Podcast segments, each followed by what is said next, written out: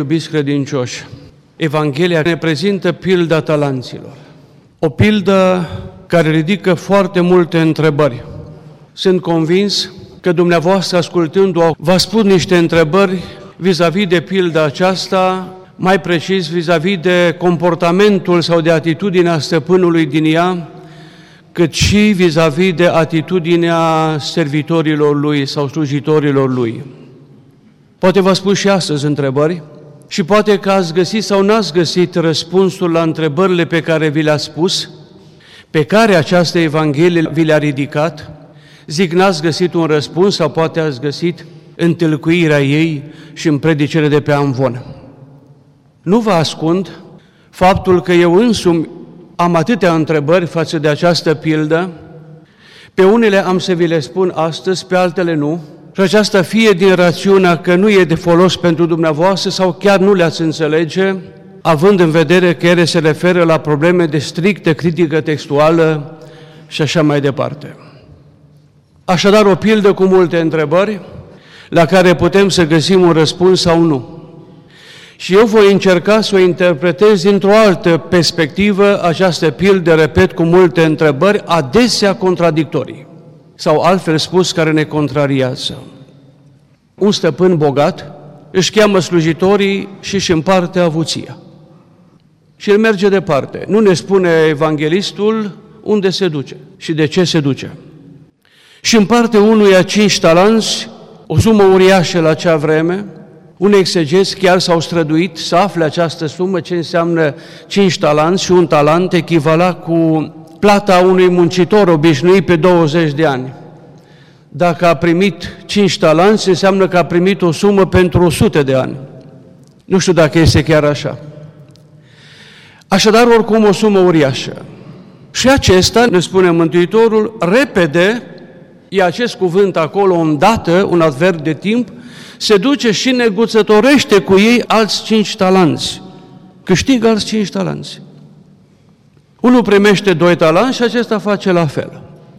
Iar altul primește un talent, unul singur, și acesta nu mai negociatorește cu el, îl îngroapă în pământ. Și vine stăpânul. Se întoarce stăpânul și le cere socoteala.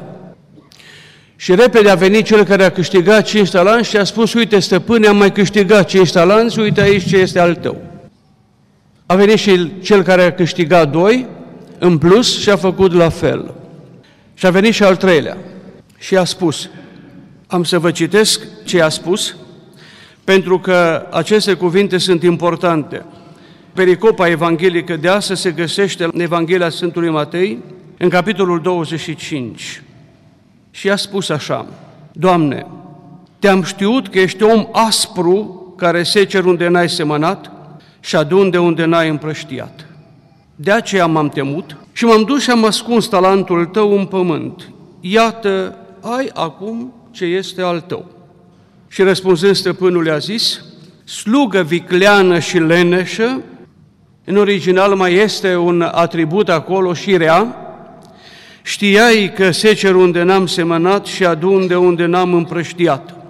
Fiți cu minte acum, nu numai de aici încep întrebările, dar în special de aici, se cuvenea așadar ca tu să pui banii mei la zaraf, deci la cămătari, și eu venind aș fi luat ce este al meu cu dobândă. Luați de la el talentul și dați-l celui ce are zece talanți și au zis concluzia că tot celui care are îi se va da și va prisosi, iar de la cel ce n-are și ce are se va lua. Și pe sluga respectivă o aruncă în întunericul cel mai din afară, ne spune Sfântul Evanghelist, unde este plângerea și scrâșnirea dinților. E corect? Și acum câteva întrebări. În special vis-a-vis de atitudinea stăpânului față de ultima slugă, de ultimul slujitor și o să vedeți de ce. Cu ce a greșit acel slujitor? Am fi tentat să spunem cu nimic. Pentru că el n-a făcut altceva decât să-i dea înapoi stăpânului ce a primit mi-ai dat un ban, mi-ai dat un bănuț, ți-l dau înapoi. Nici nu l-am pierdut, nici nu l-am deteriorat, ia ce este al tău. Nu te-am nedreptățit cu nimic. Îți mulțumesc că mi-ai dat atenția respectivă, eu îți dau banul înapoi. N-ai pierdut nimic. Dar spune acel slujitor acolo, te-am știut om aspru, care adun unde n-ai împrăștiat, se seceri unde n-ai semănat. Și încuvințează stăpânul această caracterizare negativă a lui. Cu excepția unui cuvânt, stăpânul spune, așa este, știai că secer unde n-am semănat și adun unde n-am împrăștiat, dar nu mai spune cuvântul aspru. Sluga spune, te-am știut om aspru, el spune, știai că secer unde n-am semănat. Nu mai folosește cuvântul aspru, care în limba greacă, scleros acesta însemnează mai mult decât aspru, dur, nedrept. Stăpânul nu mai folosește acest cuvânt. Și atunci, cât de drept este acest stăpân dacă el adună de unde n-a împrăștiat și secere de unde n-a secerat. Ia de la altul, primește de la altul sau fură de la altul, intră în munca altuia.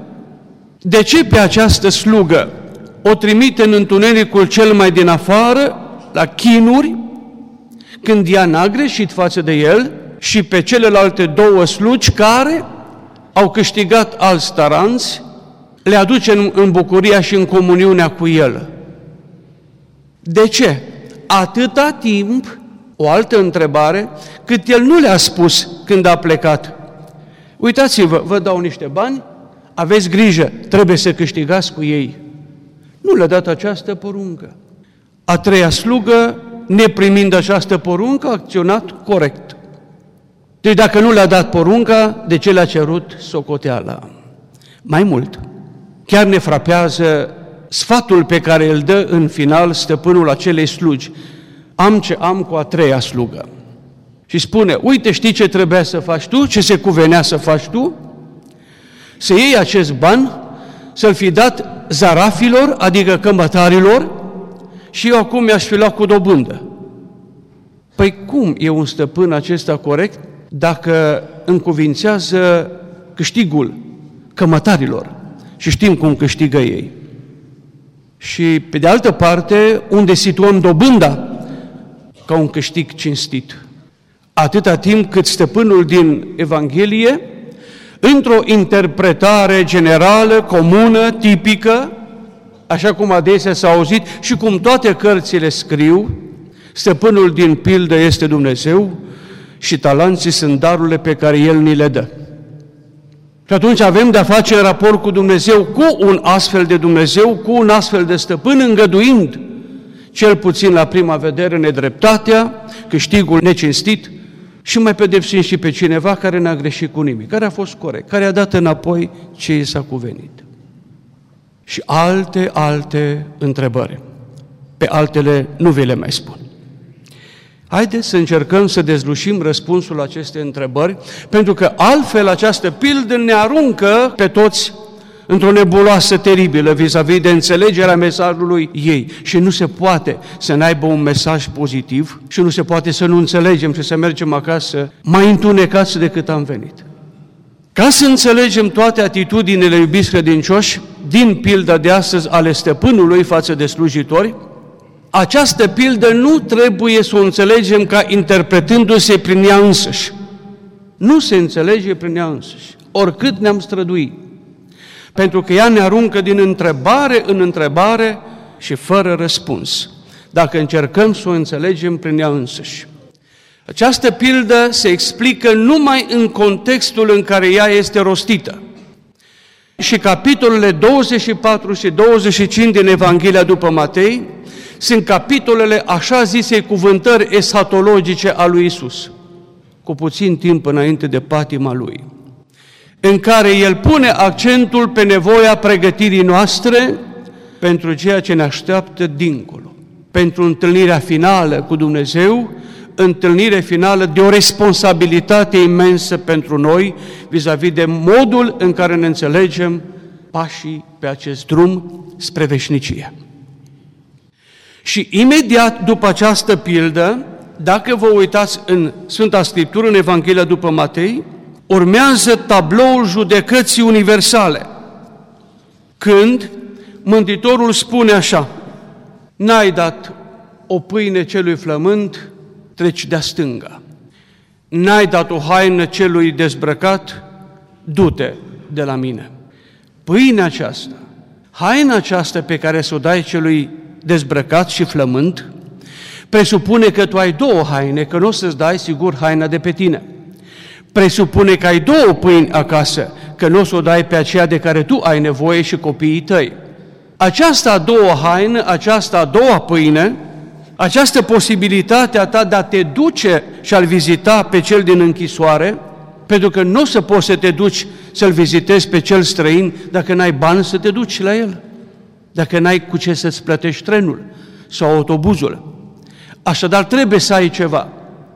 Și atunci, în acest context, această pildă vorbește de nevoia multiplicării darului pe care l-am primit. De aceea stăpânul cere socoteala, pentru că el s-a oferit un dar în viață și sunt enorm de multe cele pe care le avem și de aceea ne cere socoteală cu care darul să lucrăm pentru cei din jur. Sau darurile cu care am fost înzestrați să fie și spre binele celui de lângă noi. Și atunci, iubiți credincioși, am ajunge la următoarea interpretare a acestei parabole marcată de un titlu pe care l-am putea pune deasupra. Parabola talanților, pilda păstrării prin multiplicare sau a câștigului prin multiplicare, ceea ce au făcut cele două slugi, au câștigat mai mult, și al doilea titlu sau pilda pierderii prin păstrare, adică sluga a treia a pierdut păstrând. Dar cum rămâne cu zarafii? Cum rămâne cu cămătare? Ei, aici e o problemă mare de interpretare, n-am să mă ocup de acest lucru, dar avem în vedere că Mântuitorul Hristos ține să arate că în orice împrejurare ne-am găsit, trebuie să mulțim talentul. Sigur, nu făcând abstracție de mijloacele prin care putem să le mulțim. Rămânem doar la ideea nevoii de a mulți talentul. Iar stăpânul acesta care seceră unde nu a semănat, prin această imagine și caracterizarea lui, vrea să arate că avem de-a face cu un stăpân ceresc care nu vrea nimic să se risipească din avuția lui, adică din ceea ce ne-a dat. E o metaforă a vremii de atunci. Sigur că necesită toate acestea mai multe explicații. Timpul nu ne permite și aș vrea să mă întorc puțin la o altă interpretare a acestei pilde dintr-un alt punct de vedere, care să ne transmită celor de astăzi un mesaj, sigur nu mai important decât primul din prima interpretare pe care am amintit-o. Iubiți credincioși, ce se întâmplă cu un alt mod de a vedea darurile și multiplicarea lor cu care Dumnezeu ne înzestrează? Și aceste daruri sunt inteligența, aceste daruri sunt uh, frumusețea, sănătatea. Apostolul Pavel înșiră în Corinteni 12 și în Roman 12 o serie întreagă de daruri. Darul de a învăța, darul de a mângâia, darul înțelepciunii și așa mai departe. E un mare dar să poți să mângâi pe cineva prin cuvântul tău. E un mare talent să poți să înveți pe altul prin știința ta. E un mare dar și un mare talent să fii înțelept ca să judeci corect în situații limită și așa mai departe. Așadar, daruri peste daruri în viața noastră. Dar eu aș trece dincolo de ceea ce înțelegem în Evanghelie prin multiplicarea darului, ca faptă pozitivă lăudată de stăpân, și anume, ce se întâmplă atunci când multiplicăm darurile, dar distrugem? Această față a interpretării pildei nu avem în Evanghelie. Adică, putem să multiplicăm darurile cu care suntem înzestrați, putem să le sporim, dar spre distrugerea altora. Și ar putea cineva să spună, dar n-a multiplicat respectiva persoană darul și talentul? Și aș vrea să mă fac mai bine înțeles. Cei care au creat bomba atomică n-au fost proști. Poate unul a fost. A fost inteligent a avut un dar de la Dumnezeu a inteligenței mai pronunțată decât altora. Și a multiplicat prin experiență, acel dar al inteligenței. Dar ce a făcut cu multiplicarea darului lui? A distrus milioane de oameni. Și multiplicarea inteligenței lui, a darului lui, până astăzi se vede negativ în urmările care există și în consecințele care există acolo ca urmare a acelui bombardament. Un exemplu. Ce se întâmplă cu cel care are darul discernământului, dar folosește numai pentru viclenie acest dar, ducându-i pe alții spre peire? El multiplică acest dar. Ce se întâmplă cu judecătorul nedrept care are o inteligență, dar care și-o folosește rău, producând suferință?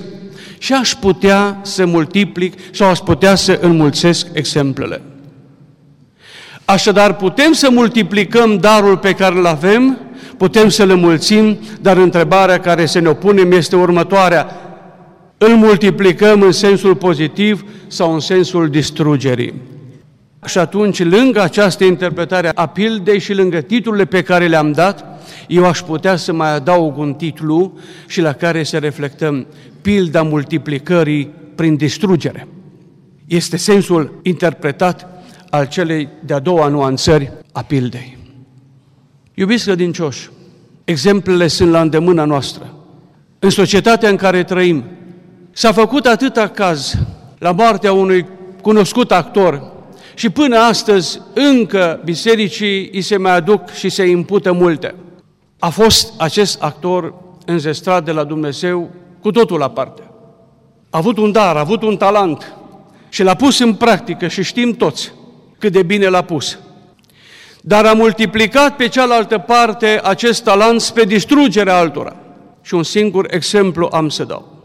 Ce pildă a fost el pentru elevii lui, pentru ucenicii lui, pentru studenții lui, când nu le-a arătat că prin darul pe care l-a avut și l-a primit de la Dumnezeu în afară de artă, în care l-a multiplicat și pozitiv și toată lauda. Dar în cealaltă parte în care toți vedeau în el un colos și a fost, n-au mai avut exemplul pe care să-l urmeze. Exemplul unui familist care să aibă copii, exemplul unui tată care să-și valorifice darul și talentul și în imaginea frumoasă a copiilor lui și a familiei lui.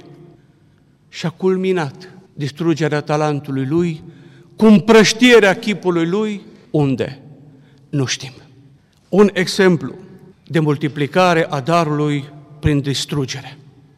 Iubiți credincioși, de aici pornind, repet ce am spus, bisericii încă îi se mai impută lucruri pe care societatea de astăzi nu le înțelege de plin. Este adevărat că nici biserica n-a ieșit foarte clar să explice acest lucru, ba mai au ieșit pe sticlă supunându-se oarecum sau substituindu-se oarecum răspunsului bisericii oameni care chiar n-aveau nimic cu acest lucru sau mod de interpretare.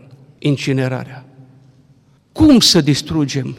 Multiplicăm chipul nostru frumos și ajungem într-adevăr repere în viață și distrugem în cele din urmă multiplicând.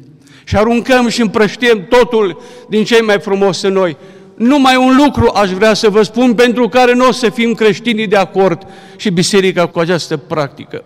Un exemplu sau numai un raționament. Mergeți în Israel, spre exemplu. Dar nu-i nevoie, în țara noastră. Dar vă spun de Israel pentru că mi-a rămas mie acest lucru, acest exemplu la suflet mai aparte. Și veți întâlni pe Sfântul Ioan Românul, Hozibitul, întreg, în chipul lui eu sunt mai rezervat față de ceea ce înseamnă atitudinea față de moaștele Sfinților. Dar acel Sfânt m-a impresionat. Și acolo, la acel Sfânt intact, de acolo, de la el, atingându-se cu credință, primesc sănătate, primesc bucurie, primesc înțelepciune, primesc har, primesc zâmbet peste lacrimă, primesc sănătate peste boală, primesc speranță peste decepție, mii și sute de mii de oameni și merg acolo în pelerinaj și la sfinții noștri dragi. Unde ar fi aceștia spre care să ne îndreptăm și de la care să luăm har din harul lui Dumnezeu pus în trupul lor, dacă pe toți am arde? Ce ar mai rămâne în urmă din chipul lui Dumnezeu? am fi privați de un mod prin care Harul lui Dumnezeu se manifestă în viața noastră și ne dă tuturor încrederea, speranța și responsabilitatea față de chipul pe care îl portăm în noi înșine, față de trupul nostru. Unde ar mai fi mormintele? Unde ar mai fi cimitirele noastre? Unde ar mai fi mormântul tatălui și al mamei?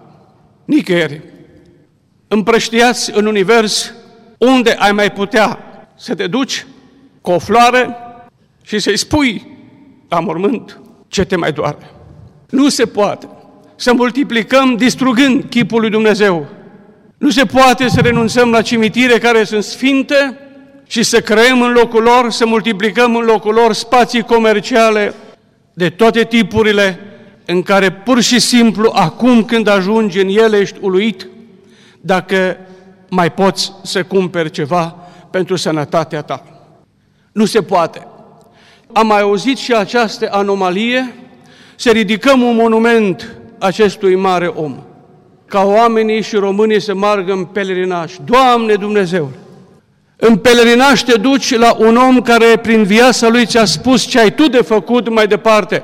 Te duci la mormântul părintelui Arsenie, la mormântul părintelui Teofil și așa mai departe, care spun ceva în viață prin modul în care au înțeles să-și ducă viața, să-și ducă existența și să-și întregească, împlinindu-se prin familie, tot ce au primit de la Dumnezeu. De la aceea poți să înveți ceva și te duci în pelerinaj nu se poate să mergem un popor în pelerinaj spre nimic și spre nimeni. Asta ne-ar mai lipsi. Asta ne-ar mai lipsi nouă tuturor. E pilda, iubiți credincioși, interpretată de astăzi. Și câte nu ar mai fi de spus. Și închei, pentru că mi-am propus multe astăzi să vă spun legat de această pildă, dar nu pot să nu închei și cu ce aș vrea să, să vă leg de suflet vis-a-vis de ceea ce ne așteaptă, de zilele următoare. Peste câteva zile se apropie așa zisa zi a îndrăgostiților. Nu se poate să tăcem. Nu se poate să ne lăsăm duși de val și să încuvințăm o zi în care crima și moartea celor nevinovați este acasă și distrugerea a tot ceea ce este frumos în numele unui martir. Să știți că celebrarea sărbătorii Sfântului Valentin este încărcată sau învăluită de mult mister, legendă și controversă. Foarte pe scurt, se pare că el va fi fost, dacă acesta este, dacă despre el este vorba, un sfânt al secolului III, un martir al secolului III, care în timpul împăratului Claudius care decretase căsătoria în afara legii, în special pentru soldați, pentru că avea nevoie de soldați, de oameni pentru luptă, acest sfânt căsătorea în ascuns pe cei care se iubeau, care își manifestau sentimentele curate unul față de altul și vreau să se căsătorească, tocmai pentru a nu trăi în desfrâu și necurăție și a nu risipi tot ce au mai frumos. Și pentru aceste lucruri, el a fost aruncat în închisoare și martirizat. Nu știm dacă acesta este Sfântul pe care Biserica Romano-Catolică îl preznuiește. Repet, viața lui e amestecată cu legendă și mister. Dar chiar așa dacă ar fi, pentru că el se trăgea din Interamna, ternii de astăzi din Italia. Deci chiar așa dacă ar fi, cum să prăznuiești o zi în care orgiile sunt acasă și desmăsul și desfrâul în numele unui om, al unui martir, care și-a dat viața pentru a apăra cei mai frumos între noi, și anume sentimentul dragostei. Cum să faci acest lucru? Dar o societate care se caracterizează prin ultracomercializare, o societate secularizată a inventat în numele unui martiriu pentru jertfa frumosului și a dragostei, o zi în care nu dragostea este celebrată, nu iubirea ca sentiment, ci crimele, desmățul, desfrâul și destrăbălarea. Nu putem să tăcem. Nu avem voie să tăcem. Iubiți credincioși, cum putem să credem și să acceptăm că dragostea are o zi? Dragostea nu are nicio zi. Toate zilele vieții noastre sunt zilele dragoste. Poate singurul sentiment care nu poate sau căruia nu poate să fie atribuită o zi. Dragostea nu este aceea pe care o mărturisești într-o zi. Mai mult, afecțiunea față de cel pe care îl iubești, față de cel de lângă tine, nu poți să o mărturisești. Ea nu trebuie mărturisită. Ea este o evidență. Cum, iubiți credincioși, să spunem astăzi, mâine sau poimâine este ziua adevărului. Adevărul este o evidență. Cum să oferi adevărului și evidenței o zi? Nu se poate. Este ca și cum am spune acum, aș încerca să vă spun tuturor, uitați, știți ce iubiți credincioși, astăzi afară e zi. Păi toți ați rămâne contrariați? De ce ne se spune că afară este zi? Pentru că toți vedem. Afară e zi, nu e noapte. Deci ce nevoie are să fie mărturisit adevărul sau evidența să fie mărturisită, certificată? Nu se poate. Ba mai mult, atunci când simți că trebuie să-i spui celui de lângă tine că îl iubești, ceva nu în ordine. Tocmai pornind de aici, de la faptul că adevărul și evidența nu se mărturisesc, ele se simt. Și atunci cum să oferim o zi evidenței, adică dragostei care ne leagă între noi? Nu se poate. Și în această zi se întâmplă ceea ce se întâmplă.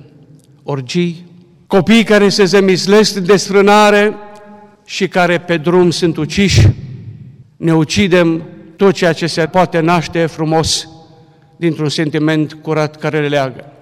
Nu se poate să acceptăm această zi, nu se poate să acceptăm așa zisă sărbătoare fără sărbătorit, pe care numai societatea de astăzi o impune în intenția ei ultracomercială și în scopul ei ultracomercial. Nu se poate să înțelegem în această zi și să acceptăm căsătoriile de probă. Auziți, ce înseamnă căsătoria de probă? Cum putem să mistificăm, cum putem să anulăm ceea ce înseamnă atât de frumos în viața noastră și pe care să clădește o societate? Căsătoria, familia. Cum să spui căsătorie de probă? Cel de lângă tine este o încălțăminte pe care o probezi și dacă nu-ți place o arunci? Cum să-i spui soției tale sau soțului tău, sau tatălui, sau mamei, sau copilului tău, astăzi este ziua dragostei, uite, astăzi trebuie să sărbătorim pentru numele Lui Dumnezeu. Cum să-i spună un tată sau o mamă copilului, știi, astăzi e ziua în care te iubesc. Nu se poate. Mama își iubește și tata copilul pentru totdeauna. Nu se poate să-i demozi iubirii față de copil. Ce absurditate! Și atunci, ce avem de făcut noi creștinii în această zi? Să nu cumpărăm nimic din tot ceea ce ni se îmbie în această zi. Să nu rezervăm nicio masă, niciun restaurant pentru această zi. Să nu transmitem niciun mesaj și nicio carte poștală nimănui de ziua iubirii. Auziți? Păi ziua iubirii este fiecare zi a noastră.